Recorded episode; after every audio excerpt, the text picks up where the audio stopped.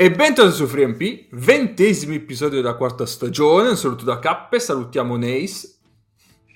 Ciao, ciao a tutti, ma soprattutto a Marianne Voss perché bisogna mettere una piccola quota ciclismo in questa puntata. Eh, quando manca Mago ci pensi tu. Eh, immagino apprezzerà perché lui pensava salutassi qualcun altro, qualche spagnolo in particolare, invece no. Invece no, invece no. Ciao Egno. Ma perché dovresti salutare uno spagnolo? Non si sa mai. Matteo spagnolo. Ah, esatto, giusto. E ciao Nick. Buonasera, buonasera. Un saluto speciale a tutte le persone bullizzate dai macachi sul posto del lavoro. per caso non doveste aver colto la citazione, passate da Nace che vi snocciola una lista di podcast da ascoltare, tra cui uno in particolare. Eh, assolutamente. Bellissimo. Eh, ma lì sono proprio il nostro... come si dice? Le nostre guide spiritiche. Come si potrebbe fare un podcast. No, allora, le guide spirituali, non spiritiche. spirituali che spiritiche, però comunque guide, quello sicuro. Sì, sì, sì, esatto. esatto abbiamo, scusate, abbiamo scusate. già il titolo, abbiamo guide già il titolo. Spiritiche. oh ragazzi, madonna. Sì, che poi vabbè, la puntata sarà già uscita, però domani, lunedì, c'è la live di tre ore. Eh, per così di mercato. Io sono già, sono già connesso. Comunque è molto bello che stiamo parlando di un podcast senza citarlo e continueremo così. Perché sì, non lo tanto si capisce, tanto si capisce esatto. dal contesto. Va bene, allora, eh, noi non abbiamo domande eh, a proposito di quel podcast, ma ci, avevamo, ci abbiamo un momento divulgativo. Prego, Igno. Thank you.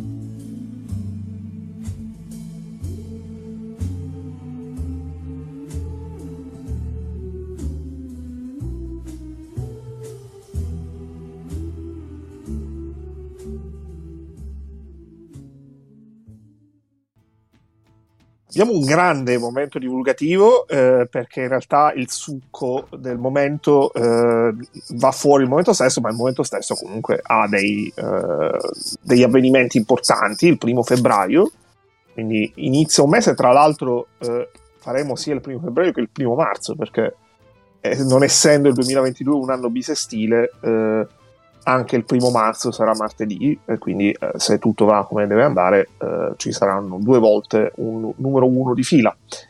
Il primo febbraio del 1662 il pirata cinese Koxinga catturò l'isola di, l'isola di Taiwan dopo nove mesi d'assedio.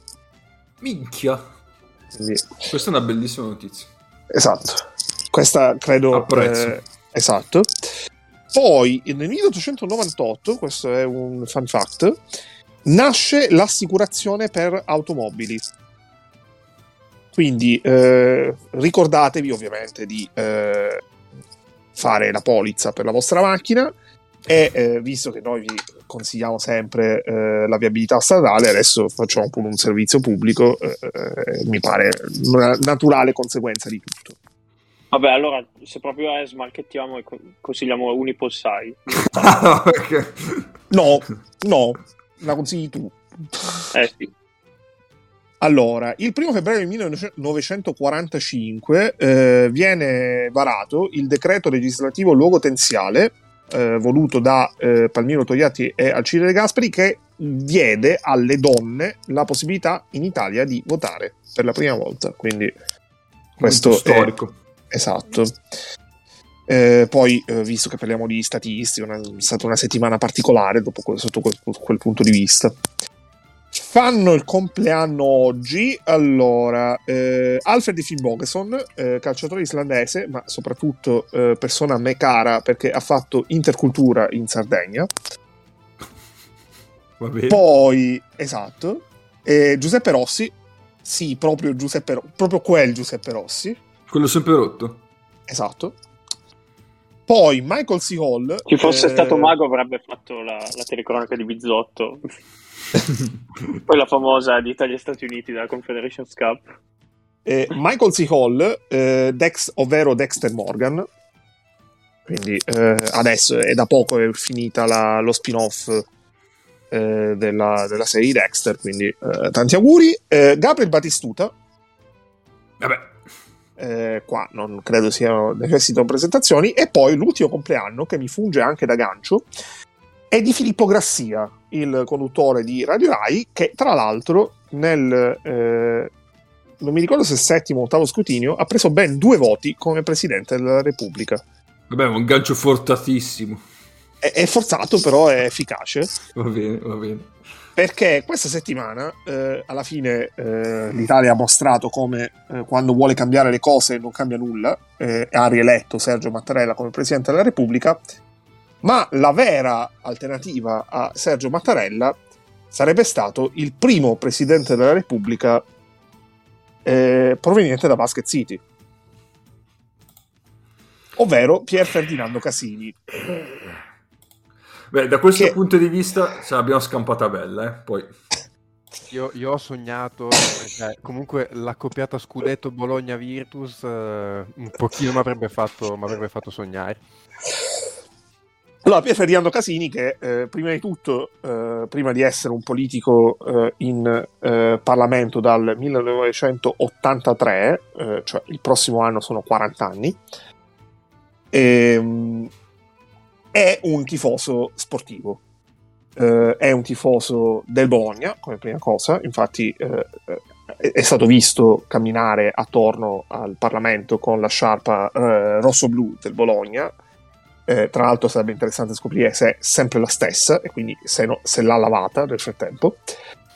Ma è anche un grande tifoso virtuosino Infatti, delle, uno dei suoi post Instagram circolato di più in questi giorni è eh, quello con la foto eh, mentre si stava per, vaccinando con la maglia Io non ho cugini, eh, la maglia del, dei tifosi della Virtus. e allora eh, io ho colto l'occasione. Potrebbe essere copertina? Eh, certo, ovviamente, è, è sicuramente la copertina. E ehm, io ho colto l'occasione. Sedute spirituali, no, guide spirituali con casini con la maglia non ho cugini, bello. Potrei, potrei stamparlo su una maglietta e andare in giro. ah, sedute spiritiche. Eh, guide spiritiche, guide spiritiche. Allora, ehm, io ho fatto, avevo preparato un, un, breve momento Casini, nella possibilità che Casini diventasse Presidente della Repubblica, ma va bene lo stesso perché è come il maiale, non si butta via niente e eh, ripercorso un po' di vice, vicende le, che legano il buon eh, Pier Ferdinando al mondo del basket italiano, eh, in particolare al mondo di Basket City. Eh, sulla bibliografia dei quotidiani in edicola c'è tanta, ci sono tante foto, tante apparizioni di Casini a partite della Virtus, ad esempio eh, una vittoria del 2018 a marzo su Brindisi, eh, il derby di Natale, il famoso derby di Natale del 2019, eh, la semifinale di Coppa Italia del 2019 con Cremona, eh, partita persa dalla Virtus e tra l'altro Casini era in tribuna con una sciarpa giallo-blu, eh, rosso-blu, quindi era un po' anche fuori contesto. Tra l'altro, legato al derby di Natale del 2019, c'è questo, eh, questo paragrafo del eh, Resto del Carnino che vi vado a leggere, che è molto divertente. C'è il senatore Pier Ferdinando Casini e lo sciabolatore Matteo Neri, entrambi virtussini. Ci sono Gianluca Paiuca e Fabio Bazzani, invece loro due sono della Fortitudo. Per la prima volta si gioca in un impianto nuovo a Bologna, niente Paladozza o Unipol Arena, costruito ad hoc. Si gioca a Bologna, ma ci sono gli occhi di mezzo mondo. Al punto che l'assessore allo sport di Bologna, Matteo Lepore, si concede anche un paragone ardito. Nemmeno Los Angeles hanno tre impianti così, e se all'ombra delle due torri non ci sono né LeBron James né tantomeno Kawhi Leonard, c'è comunque Milos Teodosic. Voi qui potete, potete, intuire la capacità di prendersi poco sul serio che abbiamo in questa città. Sappiamo gestire queste cose con eh, nonchalance, grande classe e assolutamente senza farsi prendere da megalomanie varie ed eventuali, ma credo che l'aveste già colto in passato se ascoltate esatto. questi podcast da un po' di tempo. Ma andiamo a un po' a invece parole di Casini, Casini che parla della sua passione per la pallacanestro e eh, la Virtus. Eh, ho recu- recuperato un po' di dichiarazioni legate all'ultima finale scudetto, ad esempio. eh, questa, è, eh, questa l'ha detta dopo gara 1, eh, la vittoria sorpresa della Virtus in gara 1 a Milano. Anzitutto è positivo non essere stati il cuscinetto che molti si aspettavano. Anche io inizialmente temevo una figuraccia e mi sarebbe piaciuto tantissimo. Invece la squadra che si è, dimostra- si è dimostrata all'altezza del nome che porta e ha costretto Milano a delle prestazioni disastrose. Spero si possa continuare così. Quindi questo è un chiaro dissing eh, di eh, Casini nei confronti dell'Olimpia. Eh, sarebbe stato interessante dal punto di vista del, dei, degli equilibri politici. Poi eh, Casini, che però eh, voi vi chiederete, eh, era in tribuna il giorno di gara 4 dello scudetto della Virtus? La risposta è no. Perché? E ce lo dice lui stesso. Ho seguito gara 4 sull'iPad mentre ero all'Olimpico con mio figlio per Italia-Turchia dell'Europeo. Il trionfo della Virtus mi ha commosso, riportando alla mente il tricolore del 1976. Con il cuore ero in piazza insieme ai tifosi bianconeri. Bisogna fare un monumento a Zanetti per i suoi investimenti. Prima o poi dovremo vestirlo di nuovo di rosso-blu, se vogliamo andare in Europa con il calcio. Quindi questa è una dichiarazione un po' così, perché eh, dove emergono i, i, veri colori e le vere passioni. Momento al Bologna non manca una proprietà munifica dal punto di vista economico, non scomoderei Zanetti. A proposito di Casini, però, dopo la, la gioia dello scudetto, eh, ha parlato anche Luca Baraldi, che eh, ricorderete settimana scorsa eh, avevamo proposto invece come eh, altro nome per la presidenza della Repubblica. Eh, domanda: il messaggio che le ha fatto più di tutti piacere. Risposta: Un tifosissimo al quale sono legato è Pier Ferdinando Casini, è stato uno dei primi. I suoi complimenti mi hanno fatto particolarmente piacere per il rapporto di amicizia, molto schietto. Quando pensavo di dover criticare, giustamente l'ha fatto. Quindi questo, eh, qui sorge la domanda, che cosa eh, aveva criticato Casini durante la stagione? Cioè, qua eh, si creano tutta una serie di retroscena possibili sulle mosse di mercato, le decisioni della, della dirigenza della Virtus commentate in tempo reale da Casini su WhatsApp con Baraldi.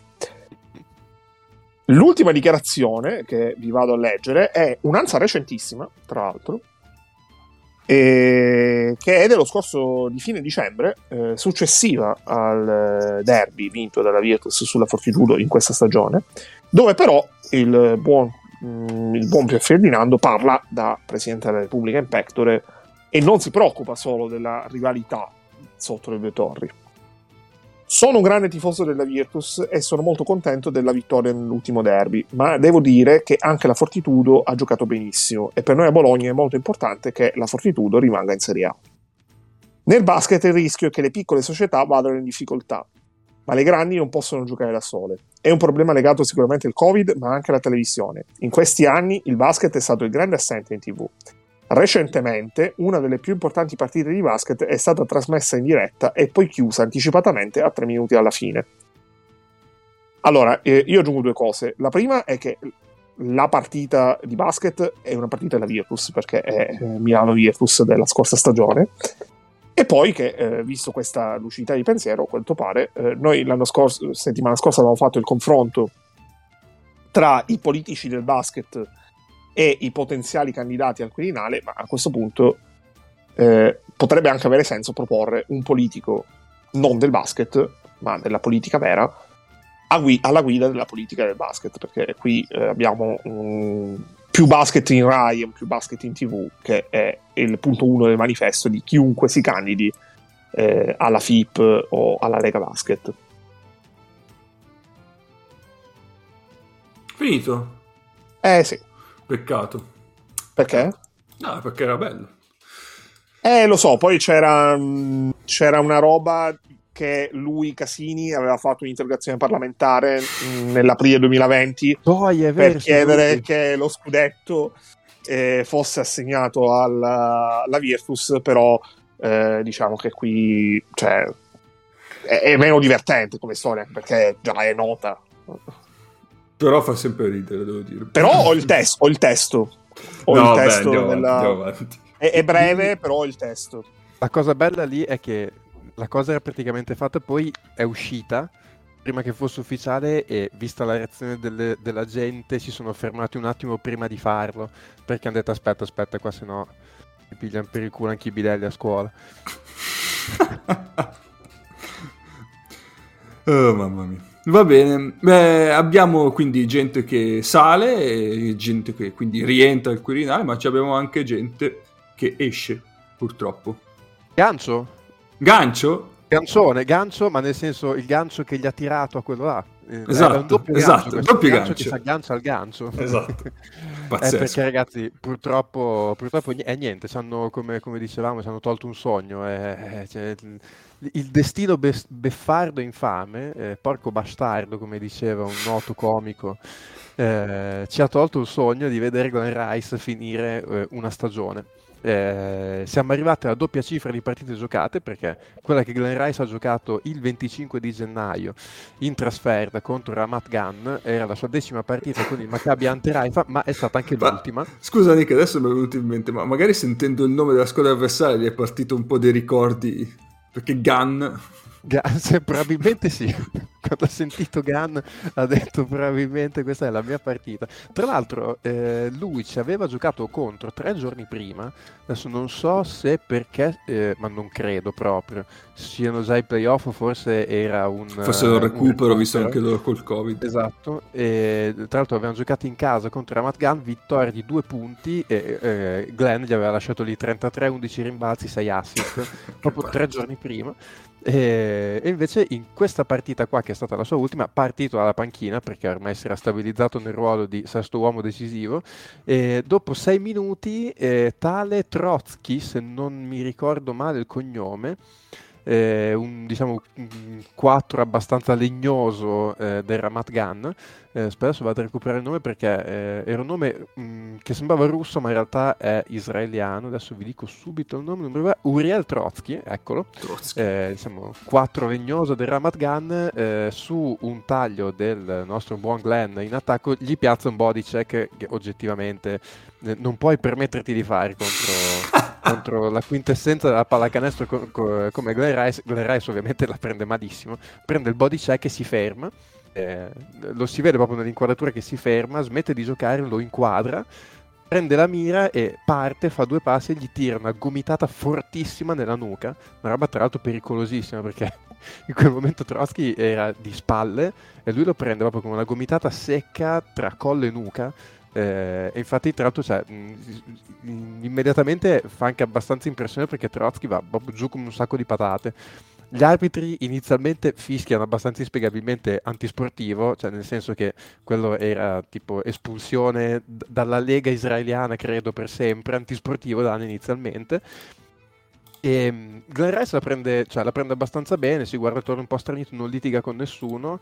Eh, è molto bello perché tutti i suoi compagni cercano di andare dagli arbitri, chie- di, di, chiedere spiegazioni, di capire cosa era successo, gli allenatori lo difendono, quindi mi viene da dire che si sia creato anche un, un buon clima in spogliatoio.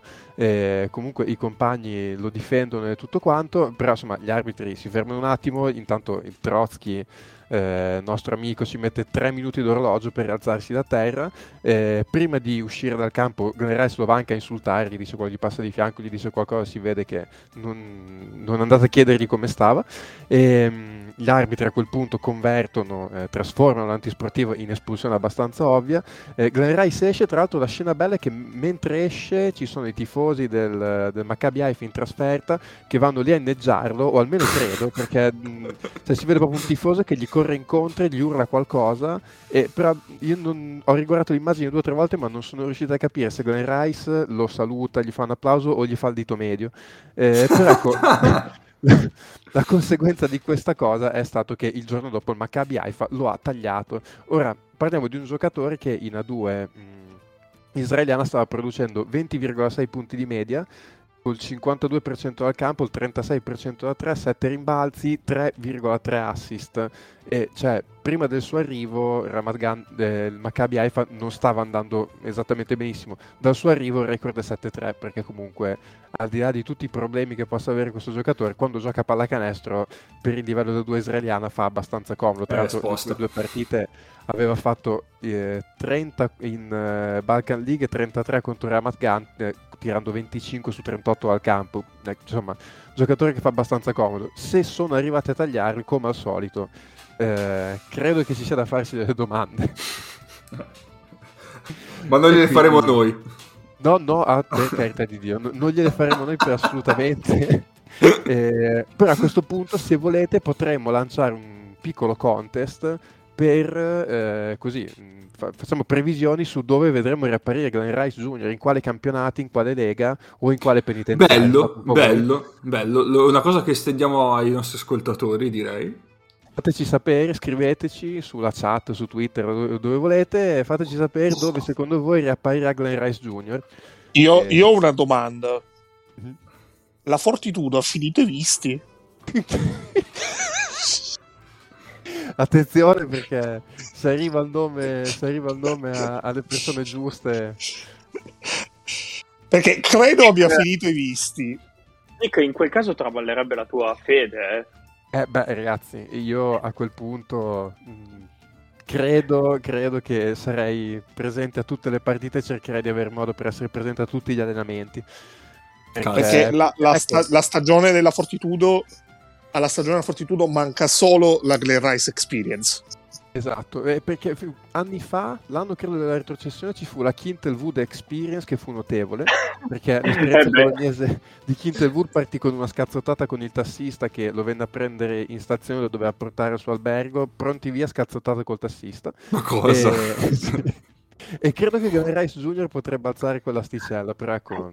Per mettere in chiaro le cose, questo è Kintelwood, non me la ricordavo eh, sì, no, no, non mi ricordo com'era la questione, cioè, mi raccontarono che, adesso non mi ricordo, non sono sicuro, però praticamente lui arrivò, il tassista arrivò a, prenderli, a prenderle, lui praticamente quando è salito sul, come si dice, sul, sul taxi era visibilmente diciamo, alticcio d'alcol me l'hanno raccontata così, il tas- eh, ha rotto Beh, le scatole tassista. esatto, il tassista gli ha detto qualcosa, lui gli ha risposto male, se, insomma si sono messi le mani addosso col tassista, io sono sicuro che Glenn Rice potrebbe fare di meglio, però ecco, devo dire che alla mia città non mi sentirei più tanto sicuro a girare per strada, quello no, poco ma sicuro. No, assolutamente. La, la cosa che mi ha lasciato così, mi ha un po' bruciato di tutta questa faccenda, come sempre ai limiti, ai confini della realtà, è che non ci sono stati retroscena. Cioè, c'è stato un tweet di, dell'account Twitter Sports Rabbi che ha detto che Rice Jr. è stato tagliato, però non ci sono storie, non ci sono retroscena. Questo un po' sinceramente mi ha, mi ha fatto male perché, perché, è un peccato oggettivamente anche per la narrativa eh, eh, perdersi perdersi storie, retroscena di un giocatore così che oggettivamente passa una volta sola ogni 50 anni. Assolutamente. Bisognerebbe vedere se la Maria ha twittato qualcosa a riguardo. Eh, è vero, non sono andato a controllare, non sono andato a controllare. devo dire che il suo, il suo, tweet appunto di due settimane fa è stato quanto mai... Premeditore. Eh, esatto. Premonitore. Premonitore, esatto. Eh, però, però, credo che non abbia più twittato niente. Ho provato a chiedere informazioni in giro, ma nessuno sa niente. Contatti con uh, insider del Maccabi iPhone non ne ho. Eh, devo, devo, aggiornarmi da questo punto di vista. eh, però se, spero che magari col tempo salti fuori qualcosa. Speriamo, sì, speriamo, speriamo. Va bene, allora la nostra mezz'oretta di eh, di basket serio l'abbiamo fatta, adesso parliamo sì, eh, di basket giocato, che vabbè, eh, ci tocca anche quello. E partiremmo con un follow up, perché come diciamo settimana scorsa all'appello dei play-in di eh, Basketball Champions League mancava ancora una partita che era Prometei Apoel Gerusalemme. Noi, belli tronfi, abbiamo detto, ma sì, l'Apoel dovrebbe avere vita facile, è uscito l'Apoel, giustamente. Beh, ma il Prometei ha una squadra tutto sommato di discrete bocche da fuoco, eh. cioè può tirarti eh. fuori la partita in quel punto come gara 1 ha perso di 20, ma le altre due, cioè, a livello offensivo ne ha fatte di discrete, eh. quindi... Beh, ma del Prometei se ne era parlato un po' quest'estate perché si diceva, ma dove va, cioè, su tutti, D'Angelo Harrison, l'MVP del campionato, esatto. finché, sta- finché è stato sano eh, l'anno scorso, i primi mesi, dicevano ma cosa va in Ucraina, cosa del genere, probabilmente l'ha ricoperto di soldi e tolto, tolto probabilmente, e poi vengono fuori queste squadre qui che, che le leggi e dici ma mai sentito, ma com'è possibile di qua e di là, e poi dai giocatori buoni ci hanno. Sì, sì. Anche eh, Miro Bilan, cioè. Sì, sì. Miro Bilan, no, hanno fatto, cioè, a, a, livello di individualità la squadra è notevolissima. Eh, poi, come dicevo, de, a vederli in partite dove ti strappi gli occhi dai bulbi oculari e partite invece dove, dove il talento e l'upside di questa squadra è evidente e palese. Perché comunque poi, appunto, oltre a Harrison e Bilan, hanno anche DJ Kennedy, un altro di quelli passati per um, Venezia, hanno DJ Stevens, insomma, cioè è una squadra che ha punti nelle mani. E... Lipovi, la guardia. Esattamente. Loro hanno lui e poi hanno anche un ucraino che io me lo ricordo perché lo vidi giocare credo contro l'Italia quando era ancora abbastanza una promessa, si parla di una decina di anni fa, che è Mishula, che ormai gioca poco e niente, credo che abbia giocato, che giochi una decina di minuti di media adesso, però mi ricordo che Mishula quando aveva 20 anni se ne parlava come di un promettente giocatore ucraino che poi invece non è andato da nessuna parte. E... Ehm, Sono tutti quelli che abbiamo visto nella famosa partita degli europei del 2013 contro l'Ucraina. Sì, esattamente. E loro alla fine, secondo me, vincono, vincono la serie proprio eh, per quello, perché in gara 3 l'Apuel parte abbastanza contratto. Eh, non segna mai, sì. c'è proprio quelle partite dove fai 5, i primi 5-6 minuti con tanto pubblico e così in casa, dove non fai canestro e, e invece eh, il Prometei è partito facendo canestro praticamente sempre. E, e poi tra l'altro si sono fatti rimontare nel finale punto a punto comunque avere D'Angelo Harrison ti fa comodo. Eh, credo che abbia fatto 8-10 punti nell'ultimo quarto lui. E, ehm, e quindi cioè, secondo me proprio specialmente in gara 3 si è visto tutto il meglio e il peso del, Prome, del Prometei. Perché anche in situazioni magari dove la palla non girava tantissimo in attacco non erano lucidissimi eh, avevano, hanno, hanno, fatto tanto canestro a tre punti. Avere Bilan vicino al canestro ti fa comodo perché ogni tanto te butti un pallone sotto e lui ci cava fuori qualcosa. E, ehm, e legato al fatto che l'Apoel in attacco non ha fatto canestro credo più per demeriti loro che per meriti della difesa del Prometei.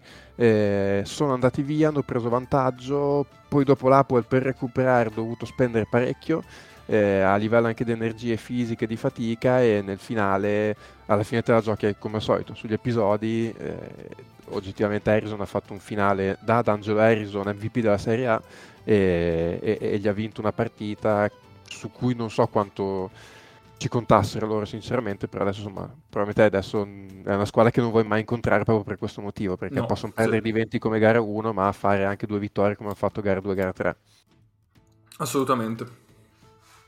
Eh, una cosa su, sull'Apwell che non ho capito molto bene l'utilizzo di Egbuno, eh, nel senso è un giocatore che probabilmente mh, è sicuramente più, come si può dire, più, magari più rozzo rispetto a, a Braimo, che, che probabilmente ha anche più punti nelle mani, più, è più autonomo forse in attacco. Però io in gara 3 i momenti migliori di Gerusalemme li ho visti con lui in campo. Eh, però mi sembra che l'allenatore, cioè, l'idea sua sia dare soprattutto minuto a Brahim e poi usare Buno come, come riserva. Mm. Sì, infatti minutaggi abbastanza ridotti eh, per Buno. Sì, sì, sì. sì. Mm. Adesso Prometei che quindi finisce il girone K con il Cluj, Unicaja, Malaga e Ostend. Ostenda. Esatto. Cluj, tra l'altro, è il Prometei di Romania. Io ho visto la partita con Malaga, sì. Cluj ha vinto in casa di Malaga. Sì, sì, sì. anche loro hanno fatto, cioè, diciamo, la dinamica è quella. Tanti soldi, eh, hanno portato lì dei signori giocatori, sono una squadra veramente bella. Già, già, già, già. già. E niente, quindi girone un po' hipster, diciamo. Molto hipster. Purtroppo i sì, ragazzi che... del Falco invece sono partiti perdendo in casa. Eh, sì, sì, sì, sì, ma senza Zoltan era eh, probabile. Sì. Va bene, andiamo avanti quindi. Chiuso il discorso BCL, torniamo in Eurolega. Settimana scorsa avevamo consigliato eh, due partite in cui avrebbe giocato il Real e quindi questa settimana ci concentriamo su quelle partite così parliamo un po' di Real e poi anche un po' di Unix e di Monaco, che sono state le, sue, le, le due avversarie del, della squadra spagnola. Partiamo con quella eh, contro l'Unix, che è quella prima in ordine cronologico, una gara di recupero della diciottesima giornata, comunque vabbè, poco importa, eh, in cui il Real, eh, dopo i primi 5 minuti, diciamo, eh, ha preso un po' il, il controllo della partita e il, l'Unix non è riuscito mai a rientrare ehm, effettivamente a contatto con Real, quindi ha saputo gestire un po' i, i suoi, eh, tutta la, la partita, eh, ha saputo gestire la partita fino alla fine. Eh, che, quindi è, è rimasto un po' cioè mi, mi, è rimasto un po' strano vedere un po' l'Urix un po' in questo stato qua, dopo che aveva vinto settimana scorsa col Barcellona, no? Sì. E, o comunque veniva in generale da un periodo in cui faceva eh, della difesa chiaramente una sua arma principale, invece in quella partita lì è, ha fatto un po' fatica a contenere tutte le bocche da fuoco del Real. E, capi- cioè, nel senso... Ma li eh, hanno tritati e cioè, ma nel senso, parliamo appunto, iniziamo dal Real. Questi sono infiniti a livello di rotazioni.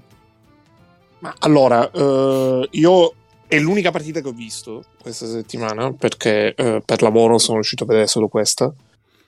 E la cosa fondamentalmente che mi porto a livello di uh, takeaway della partita, questi l'unica speranza che hanno le altre 17, vabbè, no, che poi non sono 17, però le altre 5-6 contender di vincere l'Eurolega è perché alla Final Four si gioca in gara secca. Perché se si gioca a livello di serie playoff, non li batti.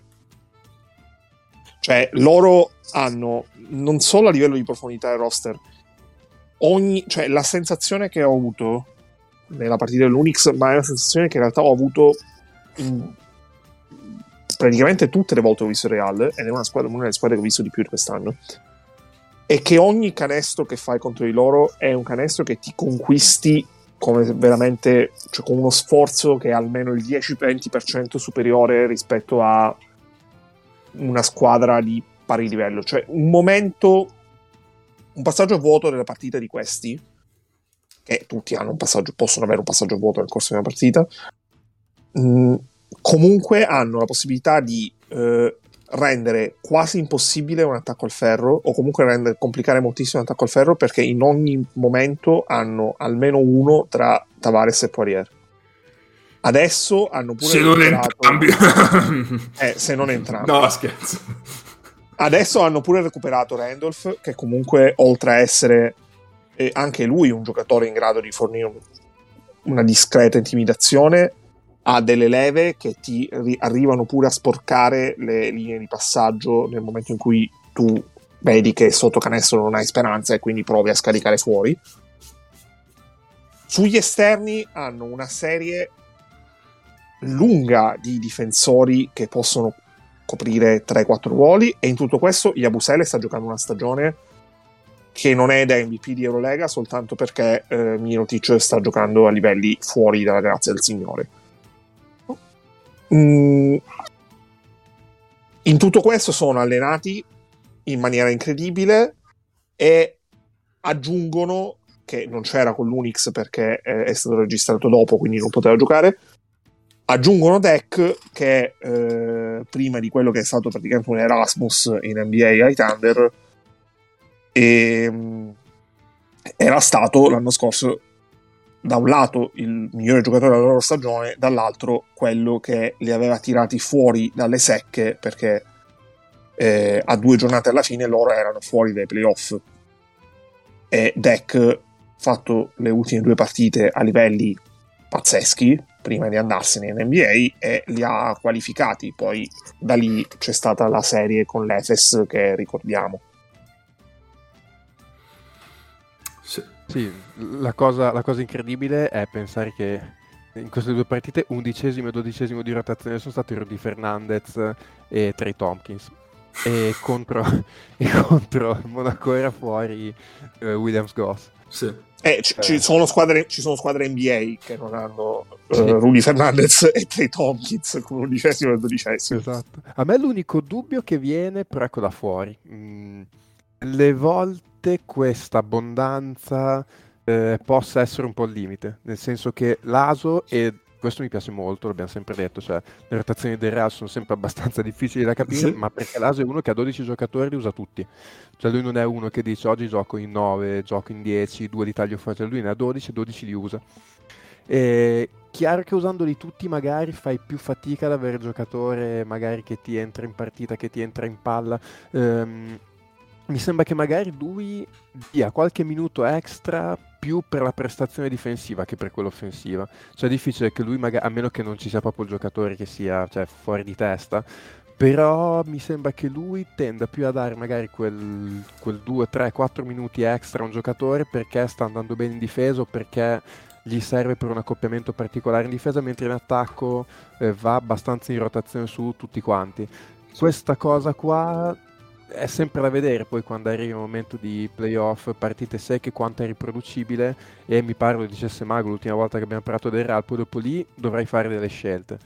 Eh, è vero anche che eh, usando sempre tutti tu hai sempre il polso un po' di tutti quanti, chiaramente se vedi chi è più in palla, chi è meno, cioè adesso la partita contro il Monaco per esempio Dex ha visto che mentre appena arrivato, soprattutto in attacco, debba, debba ancora un attimo settarsi eh, mentre invece, per esempio, secondo me sta passando un pochino sotto silenzio la stagione d'Ertel, che, mi, che non che prima fosse un cattivo giocatore, però mi sembra che abbia fatto un bel passo avanti, cioè un, mi sembra un playmaker di alto livello d'Eurolega adesso, eh, che sta in campo bene e quando non gioca lui, ecco lì sì un pochino il Real magari ne risente, perché mh, mm, comunque Williams Goss eh, ha avuto impatto ma magari non quello che ci si aspettava, eh, Alosen anche lui forse è più indietro di quello che pensavano che fosse due anni fa eh, quindi poi al solito si torna a dover dare la palla in mano a, a Yul eh, Ertelli in attacco mi sembra ecco, un giocatore abbastanza determinante per il Real Madrid perché sì. comunque lui mi sembra che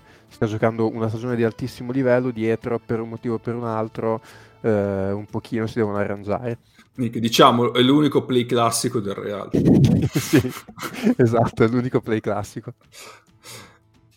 Che appunto, ah, allora, che con tutte quelle bocche, scu- no, eh, finisco, no, no, vai, vai, cap, che vai, con tutte quelle bocche da fuoco che hanno, sinceramente, è per quello che fa una bella figura, secondo me. Perché c'è sì. tanta gente a cui servire, cioè c'è gente sotto, tra Busele o Tavares o Poirier su pick and roll, c'hai gente che ti esce dai blocchi eh, come Rudy Fernandez, eh, Fernandez oppure c'è Yul che comunque lo isoli un attimo, gli dà il pallone, poi ci pensa lui. E poi un esempio che facevi eh, del discorso che facevi prima tu Nick sul, su come varia eh, i minutaggi a seconda della partita, Taylor nella partita con l'Unix 7 minuti, Taylor col, Mon- eh, col, Monaco è partito titolare ne ha giocati 18 perché chiaramente era lui che era eh, indicata la marcatura di James. Sì. Dica Ennio. Allora, ehm, tutto giusto eh, quello, che, quello, che, dice Nick. Eh, secondo me, eh, allora, questo discorso della rotazione, dei minuti in più di rotazione che ti dà eh, sul rendimento difensivo è qualcosa che tende a fare Messina, o comunque ha iniziato a fare Messina quest'anno rispetto agli anni scorsi, solo che rispetto all'Aso Messina ha troppo l'istinto del buttare in panchina alcuni giocatori, che sono quelli delle seconde linee, se eh, rinunciano a un tiro piuttosto che ehm, sbagliano una scelta a livello offensivo, mentre l'Aso in questo senso è più permissivo.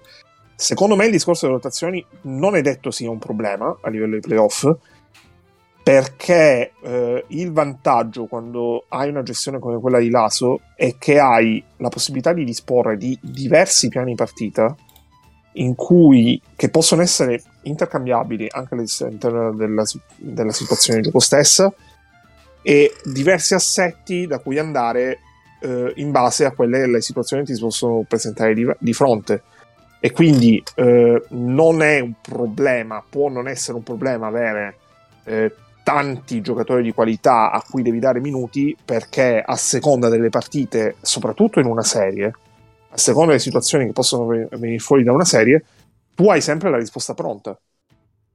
Se hai eh, un avversario eh, con cui conviene giocare 5 fuori, eh, hai la possibilità di andare con Randolph da 5 e, o con Tompkins da 5 e anzi adesso che eh, Deck eh, è tornato e comunque per aprile eh, dovrebbe essere abbastanza inserito di nuovo nei meccanismi. Ehm, e deck da 4. Se invece hai una squadra più pesante come può essere Barcellona o la stessa Milano, posto che eh, difficilmente il Real incrocerà i playoff Barcellona o Milano, e hai comunque l'opzione di Tavares e o Poirier insieme più eh, una fisicità che puoi aggiungere anche mettendo Taylor da, da due, per esempio. Quindi, e, e, o aggiungendo anche Anga eh, in tutte queste situazioni mh, hai sempre potenzialmente una risposta pronta.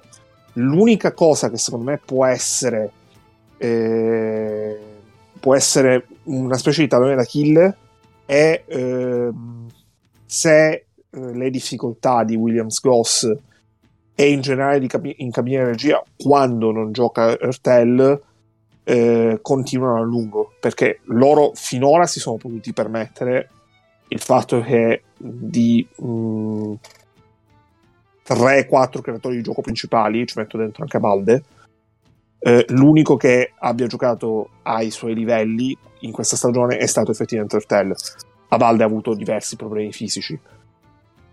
Questa cosa non so quanto se la potranno permettere in una serie di playoff anche perché c'è la possibilità che, eh, nonostante loro sono abbastanza destinati a essere la testa di serie numero uno, possano avere una serie che per una testa di serie numero uno non è eh, così facile perché potrebbero avere l'Efes o il Fenerbahce o anche il Bayern che comunque sono squadre molto molto ruvide oltre ovviamente all'Efes che se sta bene soprattutto a livello di coesione è, è una squadra da Final Four, non è una squadra da ottavo posto.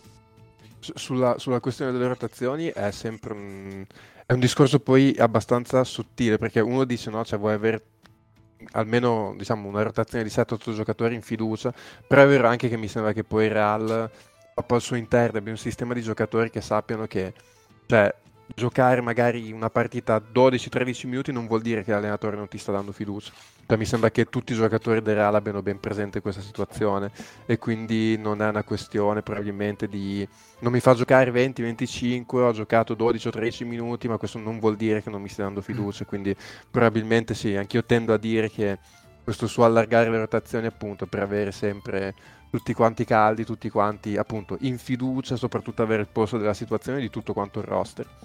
Guarda Tompkins. Sì, esatto. Questo cioè, appare e scompare addirittura dal roster. Pure sì, ma lo, ma, ma lo, stesso Coser ultimamente non sta giocando, Jeffrey Taylor non stava giocando.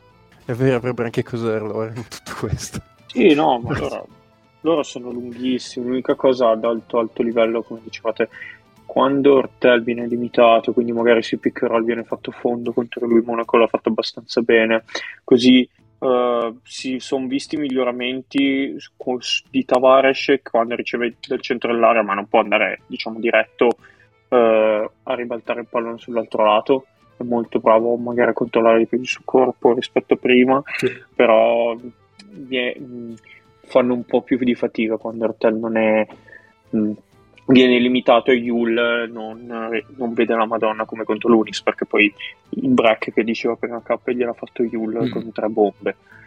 Con tre bombe. Quello che loro hanno è che diciamo a rimbalzo difensivo sono fortissimi. Beh. perché tu fai una fatica contro i loro. Cioè sia fai fatica a tirare perché comunque collassano l'area sono enormi poi proteggono molto bene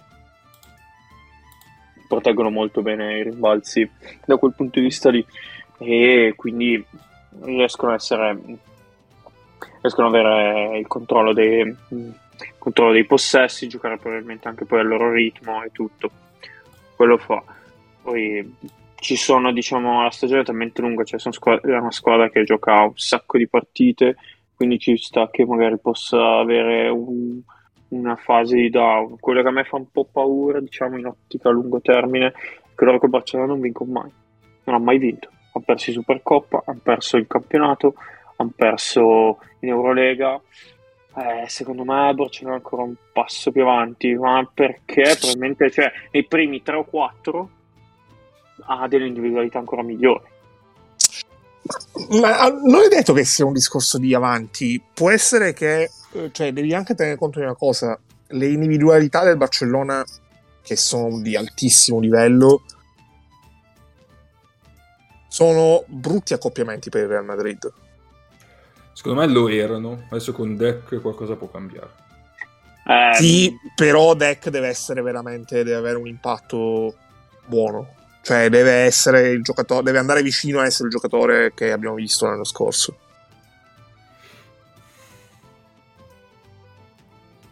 Perché se metti lui su Mirotic, posto appunto eh, quello infatti. di segno. Poi, Esatto. poi il problema può essere eh, Davis che, che prende palle in, in post alto, no? Quindi magari lì fa Tavares e, Yabu- e non Yabusele, scusate, poi fanno un po' più fatica a uscire. Eh, però puoi mettere Yabusele, appunto. Però poi mette appunto Yabusele, sì sì. Quindi comunque... Eh, Yabusele quest'anno sta, vedendo, sta facendo una stagione senza Eh, senso. Cioè, Madonna. ha delle per- ma proprio al, ti- al tiro sta facendo delle, per- ha delle percentuali spaventose. Sì sì sì. Ma dappertutto, non so, a tre punti, così. Eh, cioè, ma gli danno... Si vede che proprio lo servono perché lui segna. Sì, sì. Sì, sì. sì. Che poi, poi c'è anche palleggio resti tiro anche. Cioè che Sì, sì. Con, con quella dimensione lì è, è devastante. Cioè, cioè, tiro da tre, post basso, poi ci mette anche il palleggio resti tiro. Ne ha messo un paio contro Monaco che... Cioè, cosa, cosa puoi fare contro uno così? No, davvero. Eh, però sì, eh, qui cioè, contro, contro il Real tu devi provare a vedere qual è la loro debolezza e provare a fare la partita su quello perché, perché sennò è veramente Eh, una delle debolezze che, cioè, chiamola debolezze, però uno dei- una delle possibili, diciamo, situazioni dove può essere punibile è subito di Tavares, dove tu tutte le volte il palleggeresti tiro fai canestro. Sì. Però, cioè, ti può venire magari, immagino, su una partita singola o cioè, all'interno di una serie è complicato andare a punire sempre quel tipo di situazioni lì, anche perché poi l'Aso non è, non è scemo e poi ti abbassa il quintetto, cioè prova a toglierti, que- a toglierti quel tipo di situazioni. Secondo me a questa squadra manca un po' quello che era eh, JC Carroll, cioè un giocatore che dalla panchina Eh, si dicevamo alza inizio anno, sì. e ti, cioè un instant scorer ti manca un po'. Sì. Beh, ma magari quest'estate prendono Marcus Ericsson e quindi risolvono pure quel problema e diventano la prima squadra di Eurolega che va veramente a giocare in NBA. sì. Eh, Eh. Dice, dice Ennio. Eh, No, sì, poi cioè, avendolo visto un po' di volte, che cosa sia con Kazan che con Monaco, comunque sono uscite due vittorie contro due squadre diciamo, di alta classifica, due squadre da playoff. eh, mi, mi è sembrato un po' quello, diciamo, se vogliamo trovare dei peli nell'uovo. Perché poi, come avevo già detto un po' di tempo fa, l'odio magari diciamo, sul giocatore lo posso accettare, però Rudy quest'anno sta in uno stato di forma spaventoso. Eh, Rudy l'ha messa a posto lui il quarto quarto contro Monaco. eh. Ah, sì. Tripla difesa su James e poi tipo un assist, una roba del genere, l'ultimo minuto. E che erano sotto e hanno pareggiato. Ma parliamo appunto della partita con Monaco in generale, perché una delle più divertenti dell'anno, secondo me. Eh, due supplementari, eh, gestione, ci sono state partite ad alto ritmo, ci sono state delle rimesse un po' così così di Monaco, due palle lanciate in aria come se avessero eh, un folly in campo, ma in realtà eh, c'era un Tavares, quindi vabbè.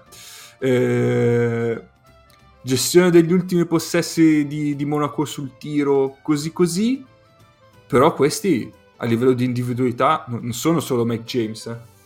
E di fatti, nella partita in cui James ha sparacchiato quanto fatto, eh, 3 su 19 al tiro, comunque hanno tenuto testa. Eh, per- tra lui e Bacon hanno tirato malissimo entrambi. sì, sì, sì. Però, tutto sommato, gli hanno tenuto testa.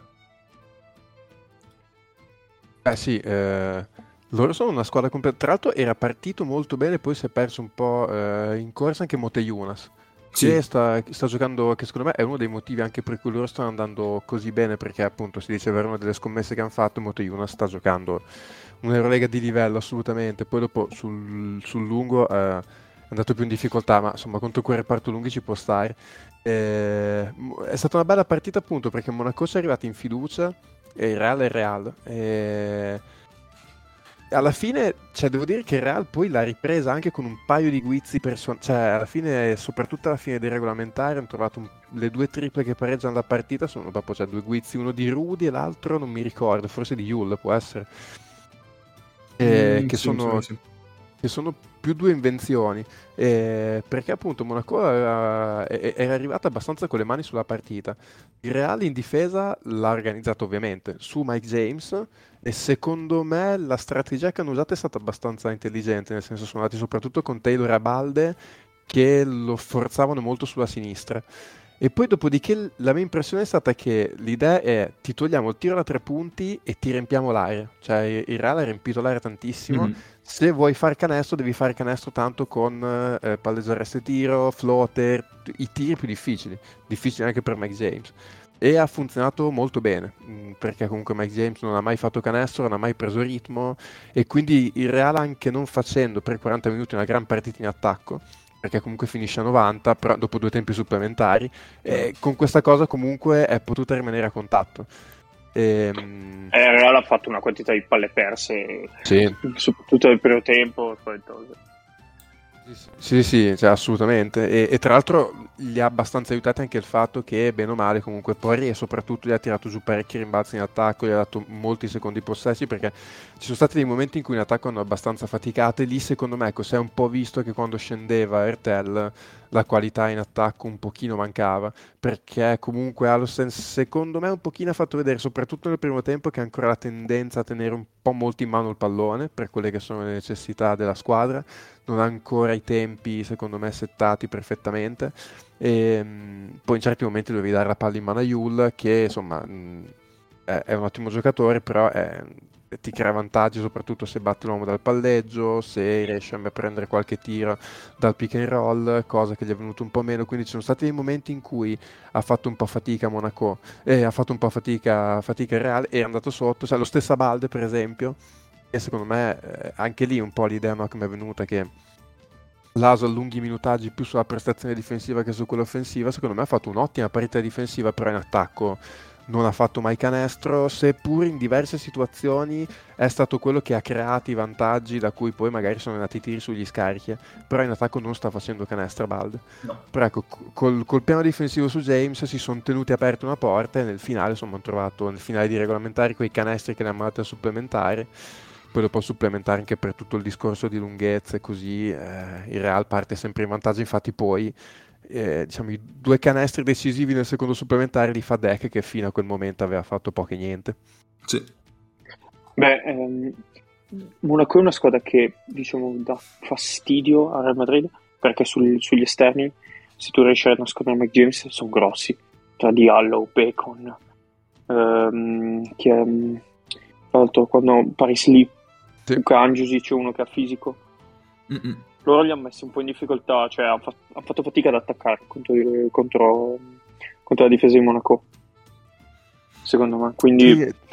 Tra l'altro Monaco ha fatto parecchia zona 3-2, se non mi ricordo male, soprattutto mm-hmm, i regolamentari, sì. che comunque ha un po' anche lì ha tolto ritmo più che altro attacco di Real, che poi ha costruito anche dei buoni tiri, però comunque lì mi è sembrato che se innescato un po' quel meccanismo per cui comunque la zona un po' ti toglie, ti toglie il ritmo. e anche lì secondo me è un po' incagliato il Reale e comunque quella scommessa lì del Monaco eh, ha funzionato abbastanza bene. Ha fatto una bella partita loro di Allò eh, sì.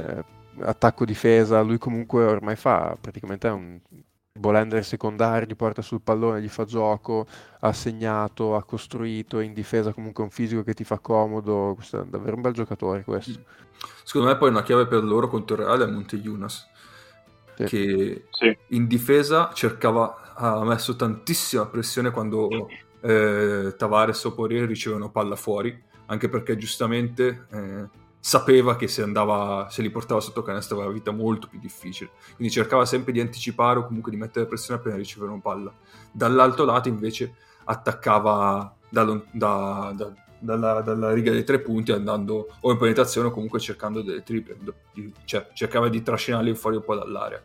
Poi lui è un po' sparacchiato, sia i tiri in avvicinamento che da tre, però mh, quello che doveva fare era quello, sinceramente, giustamente. Quindi per loro è stato molto importante. Poi chiaramente ha dovuto giocare una quantità di minuti esorbitante per, per lui, quindi alla lunga c'è anche il fattore fatica che ha inciso. Sì, perché infatti i minuti, infatti, c'è eh, Monaco ha due giocatori sopra i 40 minuti, Will Thomas e Dwayne Bacon, e poi ne ha tre sopra i 30, di cui James ha 38, e poi 27 per Angiusic. E poi dopo, vabbè, Ouattara, Paris Lee, insomma, andando 13-11 minuti, Buzzei e Fai hanno fatto... Certo. Tra l'altro, cioè, Buzzei è enorme, è, è, gigante. E il Real invece ha solo Yabusele sopra i 30 minuti e poi gli altri sono tutti tra i... Ha giocato 5 minuti Anthony Randolph, e poi dopo 8 minuti a Lawson, e poi dopo tra Tompkins che ne ha giocati 13, e Rudy, no, e Rotel che ne ha giocati 29, ce ne sono 1, 2, 3, 4, 5, 6, 7, 8, 9 giocatori. E probabilmente la rotazione eh. del, del Monaco, probabilmente 9. Aspetta che vado a contare. Eh sì, gli mancava solo Don Paolo. 5, 6, gli mancava... 7, 8, sì. sì. E, con... e Westerman. Cioè, ne conto 9 con Buzzé, che hanno giocati 5. Sì. Esatto, esatto. È chiaro che poi quando vengono più supplementari quella roba lì la paghi. Eh sì. E poi ancora una volta mi tocca dire che Rudy anche lì mh, mm, nel finale è difficile che sbagli una scelta. Rudy è odiato perché è uno stronzo, però... Eh, come però è forte, cioè c'è poco un cazzo da dire.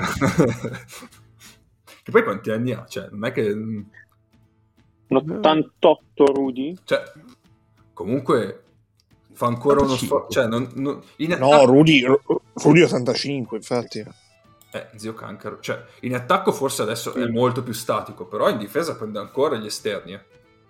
Ah, voglio, sì, sì. Cioè, ma vorrei essere sì, come esatto, lui a quell'età lì quando è andato anche di là in NBA che era un atleta spaventoso. Sì. che al, Cappe è statico però può essere lui quel tiratore che prima dicevamo che era JC Carroll. Sì sì ma, no, ma cioè nel senso statico che prende solo determinati possessi non... ah no no certo sì sì, sì, sì però sì, sì, sì dai blocchi è, lui, è, è forse l'unico della, della, squadra che può uscire a prendere dei tiri in, in uscita dai blocchi sì, sì. Il, il, canestro, quello che diciamo sigilla la partita, la tripla di Taylor, è, lo costruisce praticamente lui che da un raddoppio con i 24 secondi che stavano scadendo trova Tavares quasi fuori dai tre punti, dopo il passaggio taglia centrale, passaggio schiacciato di Tavares, di tocco va in angolo da, da Taylor che tira libera, quello è un canestro costruito da una situazione di casino dove stavano per perdere palla, esce da un raddoppio e con, con una lettura praticamente costruisce un tiro aperto a Taylor nell'angolo opposto. Eh, ti, serve, ti, servono quei giocatori, cioè per quanto tu possa avere una squadra lunga di talento, poi ti servono i giocatori che abbiano sempre la lettura giusta al momento giusto in quei momenti lì. E in questo momento Rudy Fernandez, in questo momento insomma, Rudy Fernandez è quel giocatore lì. Sì, sì, sì, sì. sì. Va bene. Altro da dire? Uh, su Real no, volevo dire un paio di cose su, sull'Unix, sì. ma abbastanza veloci. Sì, sì. Che mi sono sembrati una squadra veramente top heavy, cioè loro hanno quei 3-4 giocatori che se girano sono fantastici, in attacco soprattutto. Se riesci a limitarne un paio, fa fatica. Loro, loro, soprattutto quando limiti Lorenzo Brown, eh, attacco gira molto meno perché Zoni i punti di fama, perché di talento, cioè quasi fuori contesto, prende lui il pallone e tira e fine, ma non sono magari dei, dei punti costruiti di squadra e tutto. E, mm, John Brown è favoloso, ma questo lo sapevamo già. Probabilmente gli manca, mm, gli manca qualcuno, almeno un paio di giocatori dalla panchina che allunghino la rotazione a livello europeo perché va bene quando usano il fake, start, il fake starter uh, russo Ul, Ulziski, come cavolo si chiama, però poi dalla panchina gli esce Voranzievich come cambio del 4, cioè se vuoi pensare di fare i playoff eh, è un po' cortina e con questa stagione molto lunga rischia magari di, di pagarlo. Sì, ci sta. Eh, in so. ottica... Mm. Vai, vai, vai. In ottica stagione regolare. Mi è sembrato un po' così. Poi boh, purtroppo hanno beccato una partita reale, ha fatto tanto canestro, quindi c'è anche poco giudicabile, diciamo. Loro sono una squadra un po' particolare, nel senso che mettono... Eh, sono la squadra che mette ovviamente più pressione difensiva in assoluto e poi sfruttano quelle ripartenze in transizione per segnare punti facili. Però è una, situ- cioè, è una, una strategia che ovviamente sta eh, funzionando tantissimo, sta, sta funzionando bene. Beh, sì. E, però chiaramente per come dicevi tu, che hanno una rotazione comunque corta, alla lunga può anche essere controproducente, no? Perché eh, giocatori come Lore- eh, John Brown alla lunga possono stancare poi, poverino, lui forse la partita con Real non è la sua, no? Perché chiaramente è tipo una zanzara che, che vuole in giro, ti punge dove vuole, però hai, hai voglia a girare attorno a Tavares e Poirier, cioè, nel senso... fa fatica, fa fatica. Posto? Sì, sì, due, due cose velo- veloci. Sì, sì. Comunque sono sempre bellissime da vedere, secondo me. Ti diverti un sacco a vederli. Eh, niente. Abbiamo altro da dire su altro che partite che abbiamo visto noi? Eh? O se no, possiamo andare a partite. Io ho visto un altro, su- un altro, doppio supplementare, però di cui non vorrei parlare. Io ho visto soprattutto Champions ultimamente, quindi. abbiamo già dato. Devo, de- devo dire, ecco, guardatevi eh, Justin Simon di Ludwigsburg, che io sono giunto alla conclusione che sia la rincarnazione eh, USA di Marco Milic giocatore con, con, con, un atletismo salta anche lui le macchine? Sì sì cioè che non ha nessun senso ci sono una serie di schiacciate sue nella regular season di Champions League che non ha senso. Il problema è che il tiro è un qualcosa di difficile da descrivere cioè io vorrei descrivervelo ma rovinerei un, una piccola opera d'arte, quindi recuperate qualcosa di Ludwigsburg e se non l'avete già visto guardate come tira Justin Simon e poi dopo guardate una schiacciata così non andate via tristi. va bene, va bene. Allora andiamo a partita da vedere. Yes. Andiamo.